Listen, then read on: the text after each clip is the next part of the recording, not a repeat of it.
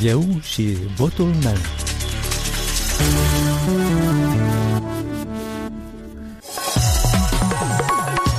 Bine v-am găsit, eu sunt Valentina Ursu și vă invit să ascultați emisiunea electorală la Radio Europa Liberă, unde puteți afla gândurile alegătorului și oferta politicianului.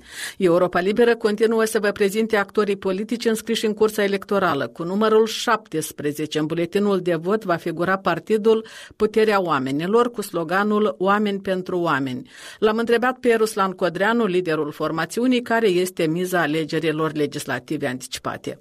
Miza declarată de toți e să scape de corupție până la urmă, lupta cu corupția, așa anunțată, și curățarea Parlamentului de transfugi și de, de corupție. Pentru noi, miza acestor alegeri este ca să facem ca problemele reale pe care le are fiecare om, indiferent că e de la nord sau de la sud, să fie auzite și poate cu speranța că într-o bună zi ceea ce îl doare pe fiecare dintre noi o să ajungă să facă agenda publică. Citeam ultimul studiu făcut de o companie din Ucraina. Moldova este în topul țărilor din lume ca secetă. Deci în zona roșie de secetă. Ceea ce înseamnă că seceta de anul trecut din agricultură poate să ne se pară încă poveste în comparație cu ceea ce ne așteaptă dacă nu se vor lua măsuri. Apă, lipsa totală de apă în Republica Moldova. Și nu vorbesc la Soroca, unde oamenii deja de pe malul Nistrului nu mai au apă în fântâni.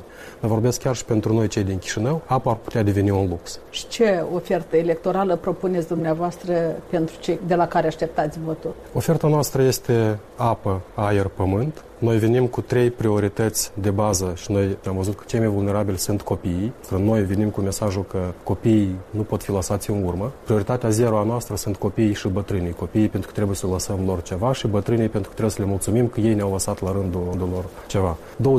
23.000 de copii nu au învățat deloc. Nu că nu au avut acces, ei nu au învățat. Și noi credem că asta e o tragedie pentru orice țară. Noi putem să vorbim mult despre stânga, dreapta, sus, jos, putem să luptăm mult cu corupția.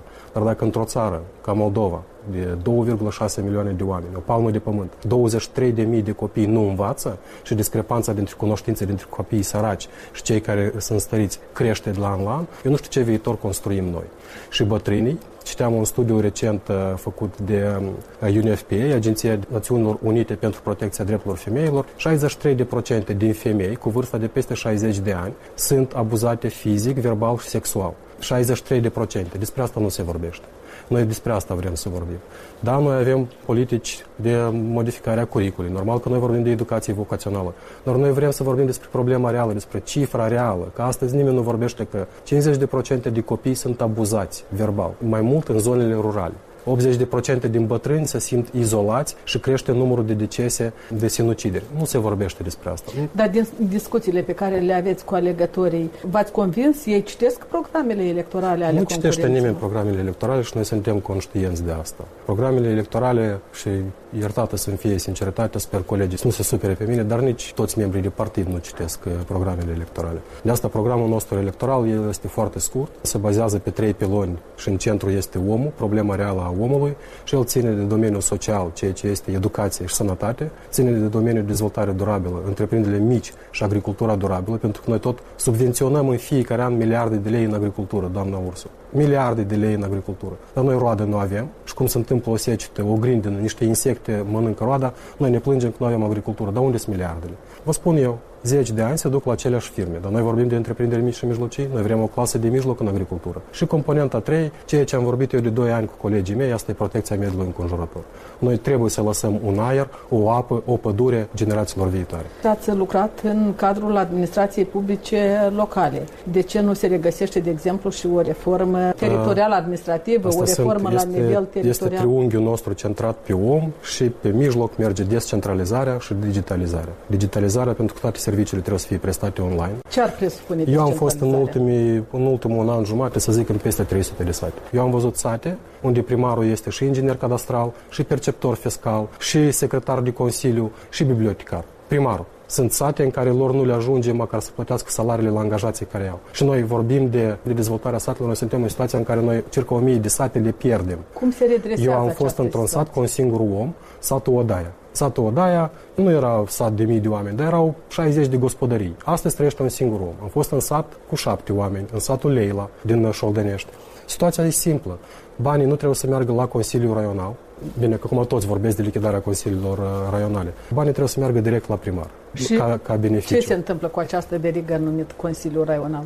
Și Raiul S-a făcut, general. s-a făcut un studiu uh, foarte bun cu ajutorul Guvernului Germaniei, unde s-au propus trei modele de reorganizare teritorială administrativă a Republicii Moldova. Modelul cel mai puțin dureros ar fi treptat, gradual, nimeni nu poate să o facă într-un an, au mai încercat și a ieșuat, timp de 5 ani, să reducă numărul de primării, așa încât să fie primăriile nu astăzi cum sunt la nivel de subzistență, dar să fie poli de dezvoltare pentru localitate. Deci astăzi sunt 898 de 898. primării. Și câte ar trebui să Studiul rămână? propus de Guvernul Germaniei împreună cu experții locali, dacă nu greșesc, era la nivel de 258 de primării. Ce părere aveți dumneavoastră despre votul din diasporă și votul din uh, regiunea transnistreană? Eu sunt din Tiraspol și mama mea e în Frankfurt de 15 ani și sora mea de 6 ani e în Luxemburg. Deci eu cumva o simt și de o parte și de alta și pur omenește vă zic că cetățenii Republicii Moldova sunt aceiași oameni. Fie că din Transnistria, fie că e în Frankfurt sau în, în Luxemburg. Și noi vom vorbi încă mulți ani despre o să ne ajungă 193 de secții sau o suficiente 150 de secții. Astăzi Pentru că votul electronic e clar este că singura... vor fi 150.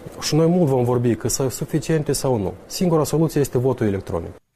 Ruslan Codreanu, președintele Partidului Puterea Oamenilor. Toate interviurile cu concurenți electorali, inclusiv video, pot fi găsite pe net la moldova.europalibera.org. Pe Instagramul Europe Libere puteți pune întrebări pentru candidați. Europa Liberă a căutat să afle ce cred alegătorii despre votul din regiunea transnistreană Of, toată lumea are dreptul la vot. Numai că de acolo se face o, o propagandă super puternică. Malul celălalt al Nistrului oricum face parte din Republica Moldova. Cumva a devenit așa brusc separatist cu ajutor din partea Moscovei. Eu nu cred că s-ar putea să ne reunim, adică să redevenim o republică cum am fost. Mi se pare asta utopic. Я думаю, что они тоже должны голосовать, почему бы и нет. Они тоже молдаване. И справедливо, что голосуют. Раз наша общая территория, значит, мы и общее население. Reintegrarea cred că e o altă problemă problemă care e poate în așa greauă, că ține de vot ei la moment. Au dreptul ca cetățeni. Dar тоже есть наши молдаване. Пусть они голосуют, если они считают, что они будут участвовать в нашей жизни, то пожалуйста. Desigur că da, doar sunt moldoveni ca și noi. Credeți că participarea într-un număr mai mare la vot ar putea să apropie mai repede reunirea celor două maluri ale Nistrului? E o întrebare dureroasă. Fact este că da, dar uh, nu prea credem în dreptatea care se face acum la noi în Moldova. Parcă mi se pare că mergem la vot, dar nu noi hotărâm. Ce credeți despre votul din stânga Nistrului? N-ar trebui să participe, deoarece noi nu facem politică în Transnistria. Ar fi bine să fie o reunire a întregii țări, cum a fost cândva, dar mai este mult de lucru în această direcție. Fiecare om are dreptul să voteze, doar că sunt folosiți de forțele politice și într-o direcție și în alta. Alta e că extindem aceste drepturi pe niște teritorii care nu sunt controlate de Chișinău și nu putem avea garanția că alegerile se vor desfășura într-un cadru legal în corespundere strictă cu Constituția. Nu trebuie să rezolvăm o mică problemă, cum este problema alegerilor și a votului cetățenilor din Transnistria. Trebuie să rezolvăm marea problemă, problema Transnistriei. Apoi nu ne vor mai interesa subiecte de genul ăsta. Colega Mihaela Cărnov a adunat voci la întâmplare pe străzile capitalei despre alegerile parlamentare anticipate și votul din diaspora. Am discutat cu Daniel Frunze, stabilit la București, unde este masteran. De la aceste alegeri am o singură așteptare. De fapt, miza acestor alegeri este o majoritate parlamentară pro-europeană. Asta e unica miză care există. De fapt, mai este una și schimbarea clasei politice, dar înțelegem că o să fie doar secvențial, doar o parte din clasa politică. Nu se va mai afla în Parlament, fiindcă celelalte realizăm că oricum va fi în Parlament, din păcate. De ce insistați neapărat pe o majoritate pro-occidentală?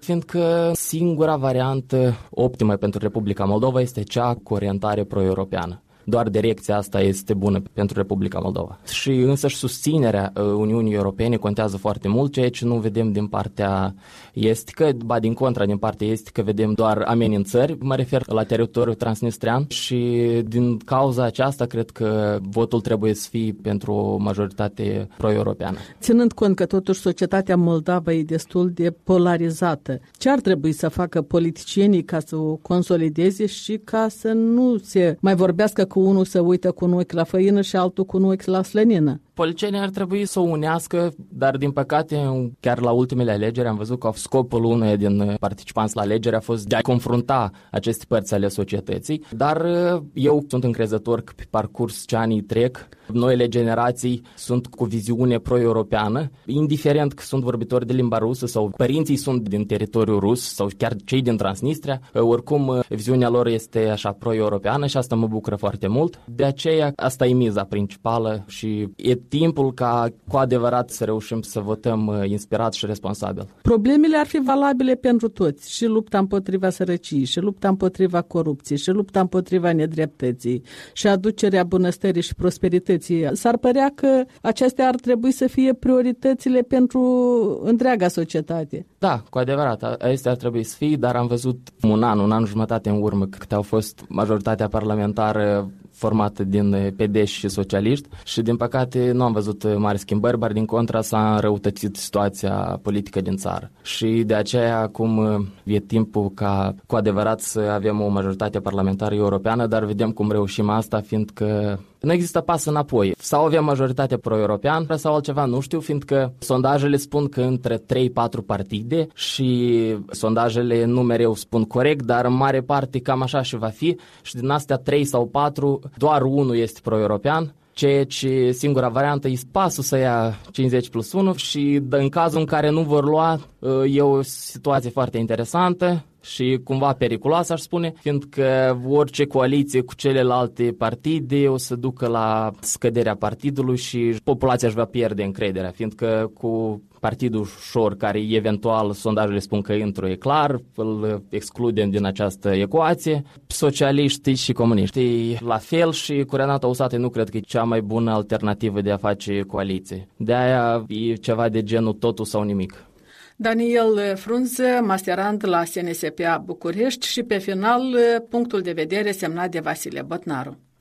Norocul chior al calului de sub Putin. Rezerva mea de toleranță și empatie e ca o baterie reșarjabilă, o pot alimenta din temir ce? Din regretele lui Sergiu Sârbu că abia de curând și-a găsit formațiunea cu maxim confort intelectual, din întoarcerea fie și vremelnică a fiului risipitor la părintele său spiritual care l-a făcut om politic, remarcat de însuși Putin. Și nu contează că i-a rostit numele mai curând în context peiorativ. Sprasite o Dodona on znait, adică întrebați-l pe Dodon, e singurul care știe. Din gura lui Vladimir Vladimirovici până și cuvintele de ocară sunt ca mirul de pe Atos iar de dragul unor imagini din piața Roșie, de 9 mai, în care să apare alături de Putin și Lukashenko, stai și în limbă. După care, într-o situație mai îndoielnică, îi amintește unui interlocutor ezitant că ai stat alături de Putin la ceremonie de 9 mai. Mai aproape a fost doar calul de sub Putin în timpul partidelor de vânătoare din Altai organizate de ministrul Gărjubetovici. Pasiunea pentru vânătoarea celor împovărați de putere e o poveste aparte, care mă umple de milă pentru animalele omorâte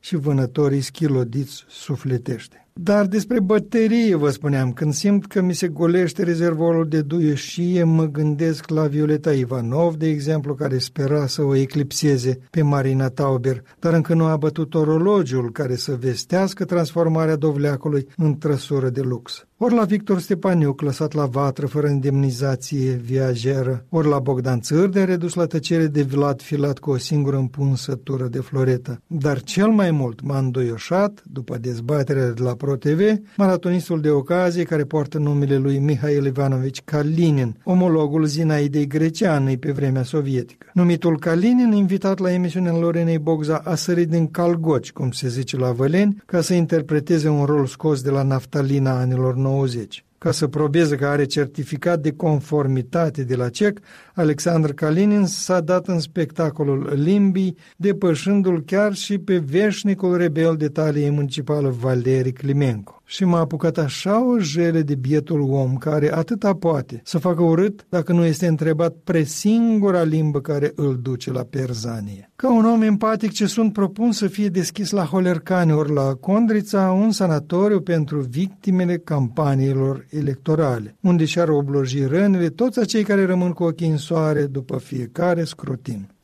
Am ajuns la final. Pe internet ne găsiți la orice oră la moldova.europalibera.org. Vă recomandăm și paginile noastre de pe rețelele sociale, Facebook, YouTube și Instagram. Valentina Ursu vă mulțumește pentru atenție. Ne auzim și mâine la Eu și Votul meu, o emisiune electorală pe care o difuzăm zilnic de luni până vineri. Aici Radio Europa Liberă.